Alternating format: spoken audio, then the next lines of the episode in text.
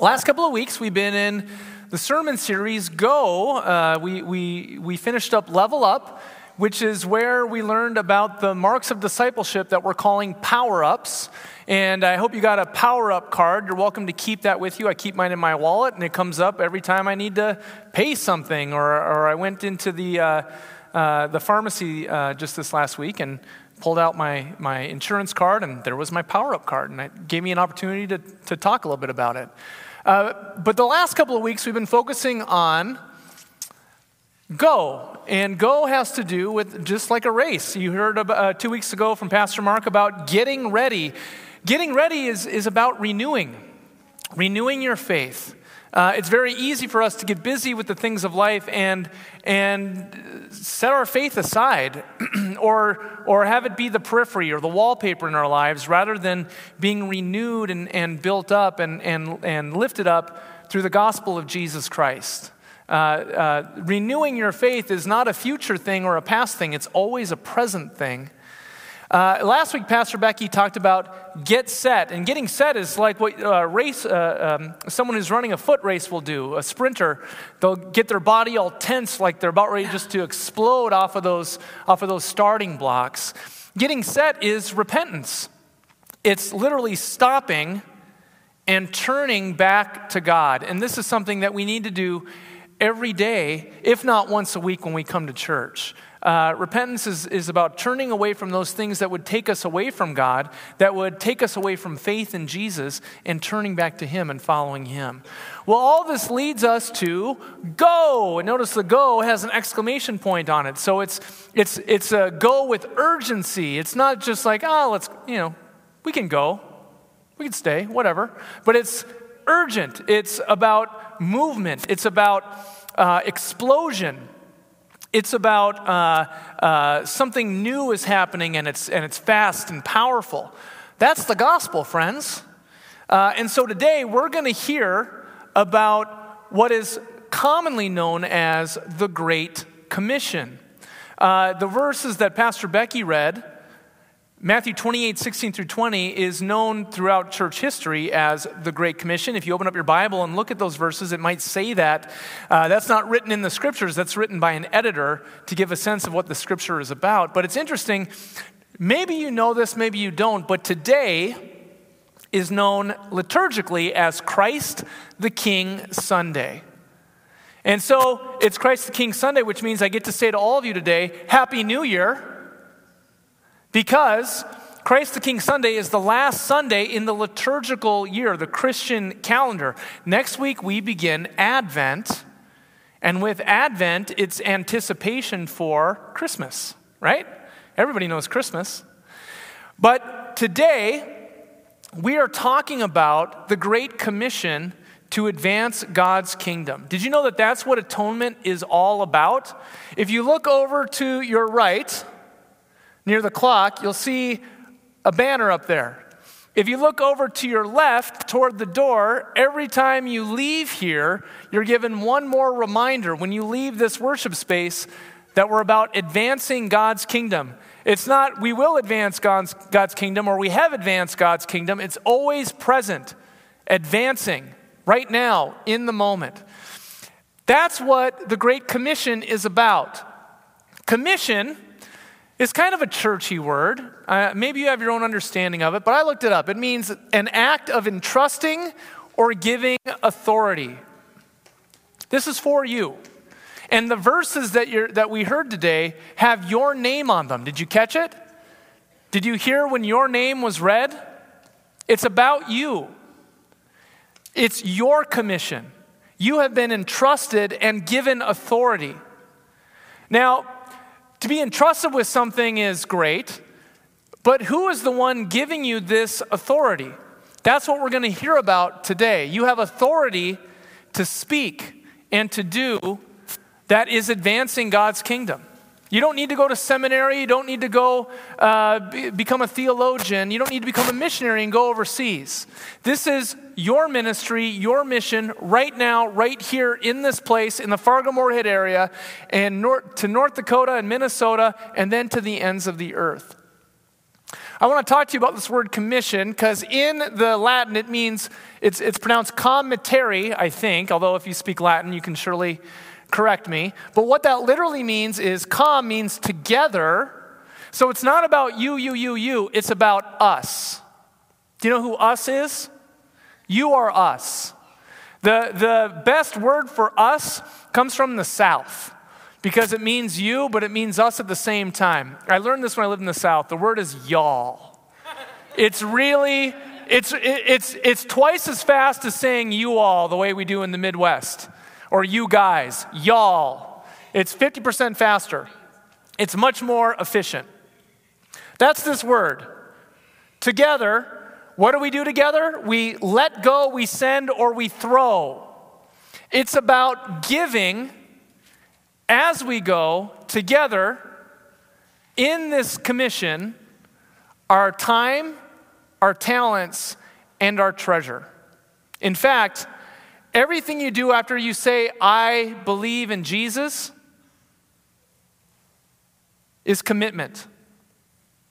Because that's actually what the word commission is. Maybe you know this word better, commitment. So I want you to think about, what are you committed to? What are the things on your life, in your life, what are the relationships in your life that you have a commitment with, and how do you know that you are committed to that relationship or to that cause? Well, I will tell you, I'm committed to my wife. How do I know? The day we were married, I told her I love her, and if it ever changes, I'll let her know. But we also have a marriage license where I signed my name to my commitment to her. But it's not just once upon a time I was married, but it's an everyday commitment that is renewed by my choosing. A commitment is something you choose to be invested in. Every day, I choose, and my wife does this for me, to make her needs and wants just a little bit more, not all the time, but most of the time, just a little bit more important than my own. That's how I know I'm committed to her. I've told her I love her. There are times we don't like each other, but we're committed to loving each other, to bearing one another's burdens, and putting each other's needs just a little bit more above our own. I'm committed to my children. And I, I'm committed to putting their needs and wants just a little bit above my own. And I know that I'm committed to them because all I have to do is look at my checkbook. But it's the same with you too. You want to know what you're committed to? You want to know that you're committed? Look at your checkbook.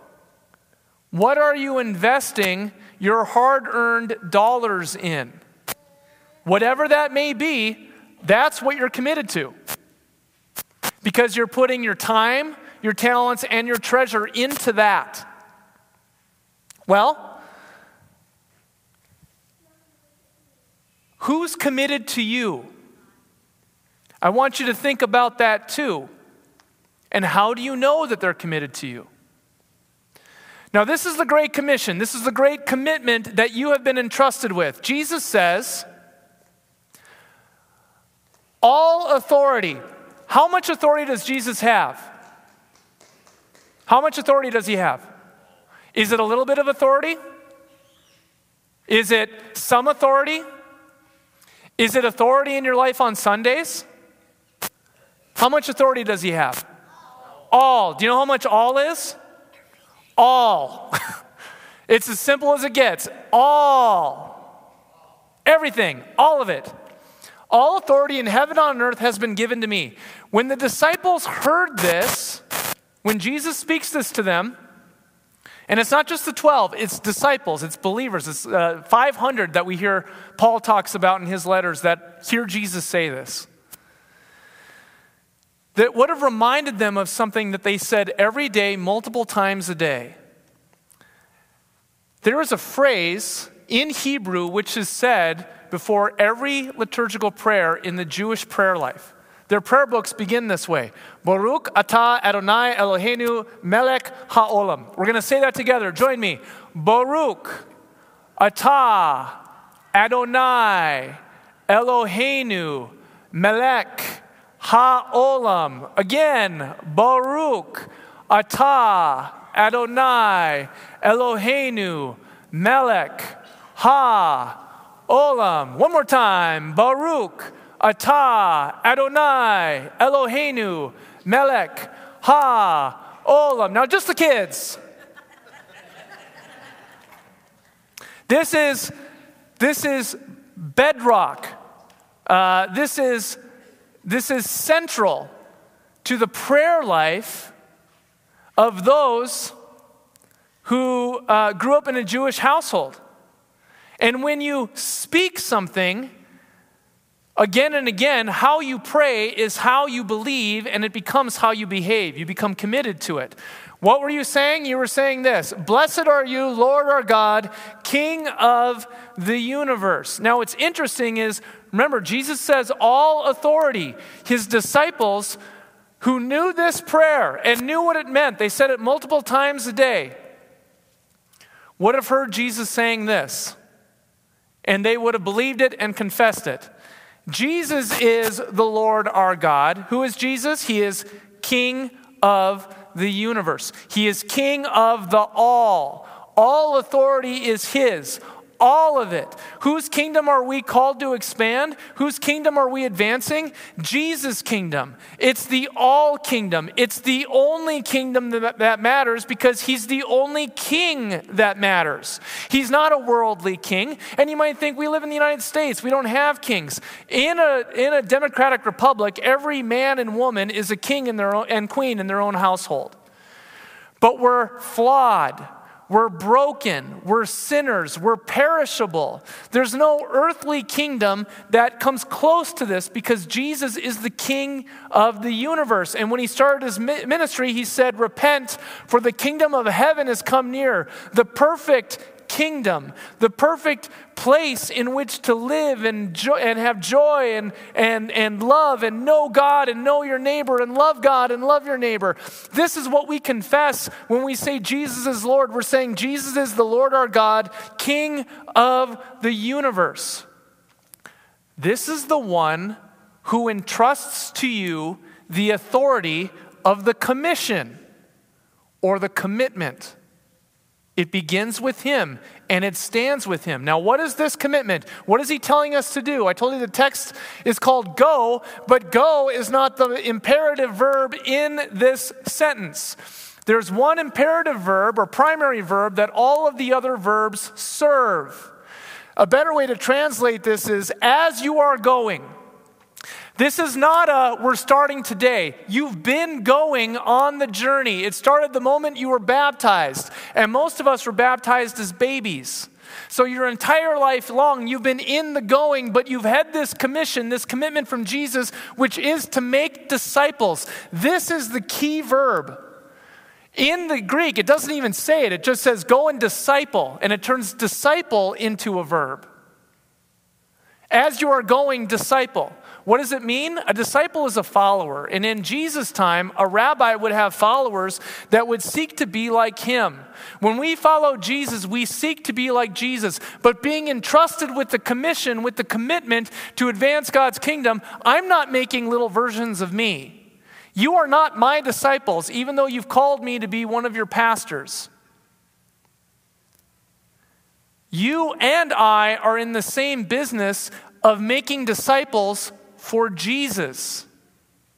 We're pointing away from ourselves toward Jesus. That's what our mission, our ministry, our vision, the commitment that we have here at Atonement is to point away from ourselves to Jesus in all that we say and in all that we do. Now we have a zillion and one strategies. There's a lot going on here in order to carry out this commitment.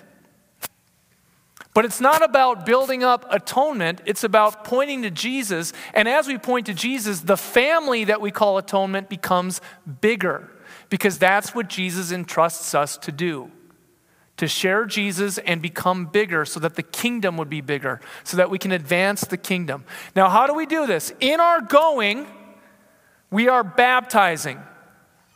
Baptism is not a little thing, friends. This is, in many ways, everything, because it's God's first and final promise concerning a sinner who's lost. It's claiming them as one of God's own. It's more than a personal decision or a feeling. Because I can say that I believe in Jesus today, and then on Monday, I don't believe it anymore. I've turned away from Jesus in some way, shape, or form. I'm a sinner, and I don't think like how I think a Christian should think, and there's times I don't feel like how I feel a Christian should feel. But baptism is God's first and final promise that comes outside of yourself, on which you can rely on Jesus. It creates what God requires, faith in Jesus Christ. And this is how it works. The devil throws your sins in your face. Did you really believe in Jesus? Did you really accept him as your Lord and Savior? What would Jesus do in this situation? I don't think Jesus would, would forgive a sinner like you. I don't think God loves a sinner like you. When the devil throws your sin in your face, you throw your baptism in his face. Because even before you knew who God was, I imagine most of us were baptized as babies, right? Many of you were baptized later. If you've not been baptized, let us know. We will get you dunked ASAP. Because you need a promise outside of yourself that your faith can rest on. More so than your own thoughts or your own feelings, your own decisions or your own happy, happy, joy, joy feelings for being a Christian. When the devil throws your sin in your face, you can say, yeah, but I am baptized in Jesus Christ. I am baptized in the name of the Father, the Son, and the Holy Spirit. When you were baptized, God's name was placed upon you with all the benefits that it endure, endears. The sign of the cross was placed upon you, and you were promised that you were marked with the cross of Christ and sealed with the Holy Spirit now and forever. And for God to say is to do. When God speaks a word, that's what happens. Because Jesus is King of the universe, that means that he has the juice, the mojo, the power to carry out every promise that he's made concerning you. Every single promise in the scriptures is yours on account of Jesus Christ. And he is the only one who has the juice to make it happen. To set a sinner like you free from sin, death, and the devil so that you may receive eternal life. And so what do you receive? You receive the name. When God looks at you, God does not see a sinner. He sees his beloved Son in whom you've been baptized. You've been clothed in Christ. And so when God looks at you, he says, my beloved, in whom I am well pleased. The baptism gives you the first thing. It makes God your heavenly Father, closer to you than even a loving parent. I know who my Father is because I know his name. He's mine. I've named him such because he's shown himself to be my Father. That's what your baptism does for you. It makes the all-powerful, all-knowing God Almighty, El Shaddai, Elohim Adonai, your loving parent. And it also makes you part of the inheritance, adopted child of God. God is not far off from you. He's as close to you and loves you even more than your own loving family does. So that's the first thing you get. You get the benefit of being a child of God in your baptism. You get another promise. You get the benefit of the Son. This is known as the happy exchange. Jesus takes all that you are and gives you all that he is. He takes your sin. It doesn't belong to you anymore. He takes it. He becomes your sin. He becomes sin itself and crucifies it on the cross to put it to death so that he can put in its place his righteousness because you are named with his name. He takes your death even before it's happened and gives you his eternal life so that someday this old bag of bones will turn to dust, but I will live because I'm clothed in Christ. I'm hidden in Christ. He is my life now. He is your life now. And he takes the rulership of the devil over your life and places himself as your King and Lord, the God, uh, the King of the universe, the Lord your God. That's who Jesus becomes. And now you start to become, in this walk of faith, in this commitment, more and more like the image of Jesus. You become more compassionate. You become more merciful. You become more giving. You become more loving. You become more gracious. You become more forgiving. Because the moment Jesus tackles you, you spend the rest of your life getting used to the fact that he's your Lord. And finally, you are named and given the benefits of the Holy Spirit. If you were to put the power of the Holy Spirit on a, like a meter, like I think of the movie Spinal Tap where they had the amp that went up to eleven.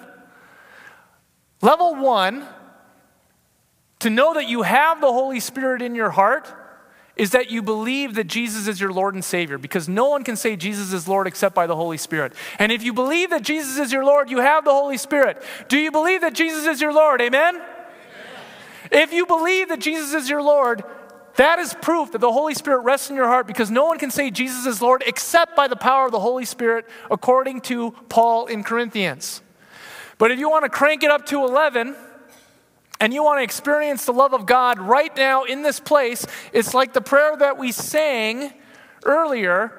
All you have to do, and you can do this whenever you want, is ask God to fill you with the Holy Spirit, that you would have an experience of his love, because he loves you. And this is the, the ministry that Jesus gives us. This is the commission that he gives us. Do you know what the, the job of atonement is? Because we're supposed to, in our going, we're to be baptizing and teaching. You want to sum up all of the teaching of Jesus? It's this. Love God, love people. What's atonement all about? Loving God and loving people. Now, we do it in a myriad of ways, but if you cut it down, that's why we do what we do. Because we love God, we want to love people by serving them, by caring for them, by building them up. You are loved. That is the gospel, folks. For God so loved the world that he gave his only son. You are loved. And I hope when you come into this space, you shed all of your sins and you cling to the love that you have in God, and you ask that you would be filled with the Holy Spirit and know that love. Because this is what we're all about. This is the commission. This is the commitment that you have to love God, to love people. And this is what we do here at this church. Today, you are going to have an opportunity uh, to commit in a physical way. You sign the card. You can bring it forward. If you don't have the card with you, that's okay. But that's what Commitment Sunday is about, because when you give, understand that God takes your giving, your time, your talents, and your treasure, and turns it into an instrument of his grace that reaches and liberates the lost, the lonely, the poor, the sick, the downtrodden. When you give to atonement, to the general fund, with your commitment, it's not about keeping the lights on for our sake. It's not because, uh, so you have a nice place to come every once in a while. You are giving for the sake of the gospel, and you're giving your dollars, your time, your gifts, God is using as an instrument of grace that changes the lives of the people around you, that proclaims the good news of Jesus Christ, that advances God's kingdom. When you give, think of that. You are carrying out the Great Commission. Now, finally, I want you to think about who is committed to you. What does Jesus say? Behold, I am with you always, to the end of the age. Did you catch it? Your name is on it. Now, Jesus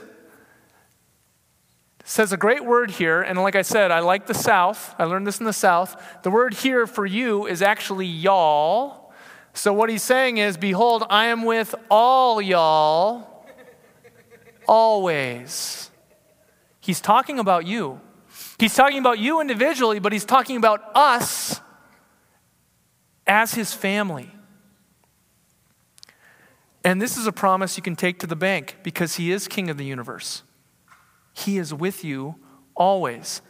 Do you know what the disciples would have heard when he said this? Full circle from God's promises to his people Israel. Exodus three, when Moses is not sure, when he says to God, how can I go and speak to your people? How can I go and tell Pharaoh to let your people go? How can I do this? Who am I? Maybe you're saying that. How can I do this? Who am I? You're doing it already by your investment in the gospel here at Atonement. God's response to Moses was, I will be with you. And he goes on, a verse later he says, I am who I am. Say this, I am has sent me to you. Jesus is not being cute with his words when he says, I am with you. He's revealing who he is. Remember, the beginning of the Gospel of Matthew, the promise to Mary by the angel Gabriel is that you will give birth and his name shall be Emmanuel, which means God with us. Who is Jesus? He's Jesus in the he, he's God in the flesh. The Hebrews would have understood God as Father. They would not have had a problem for that. Uh, the children of God, uh, uh, their father is Israel. And they wouldn't have had a problem with the Holy Spirit. The Holy Spirit is God's Spirit. They read about that uh, in, in the Scriptures, coming to David and Elijah and, and Samuel and the prophets. But Jesus would have been the thing that would have blown their mind. God in the flesh, they could see and know. And so if you want to get to know God, get to know Jesus. That's how we advance the kingdom, by pointing away from ourselves and pointing to Jesus and the promise that he is with you always is your commission for the sake of the gospel. It is your commitment. Jesus Christ, the Son of God, God in the flesh, King of kings and Lord of lords, the Lord our God, King of the universe, died for you. Your sins are forgiven in his name. And now you are free, free to live into the commitment which gives joy and peace and new life and advances God's kingdom every single day. Amen. What we're going to do now as we sing our sending hymn is, if you have your commitment card prepared, you're welcome to bring it forward. If you don't, that's fine too. You can mail it in, you can bring it in during the week, and we'll have the, uh, the commitment uh, basket here next Sunday for the same thing, where you can bring it forward. But if you're ready today, if you prayed about it and God's put this on your heart, feel free to bring forward your commitment card at this time. Um, I will tell you, this isn't for me. This isn't for Pastor Becky. This isn't for Pastor Mark. We take what God has put on your heart that you have con- uh, committed to, and we use that to put together the budget so that we can use your dollars as an instrument of God's grace to share the gospel in the Fargo-Moorhead area, then to North Dakota and Minnesota, and to the ends of the earth. And so if you have it today, wonderful. If not, we're going to praise God and give your offering of praise to the Lord uh, and pray to him, and know that there is time to bring in your, your commitment card uh, next week or later this week.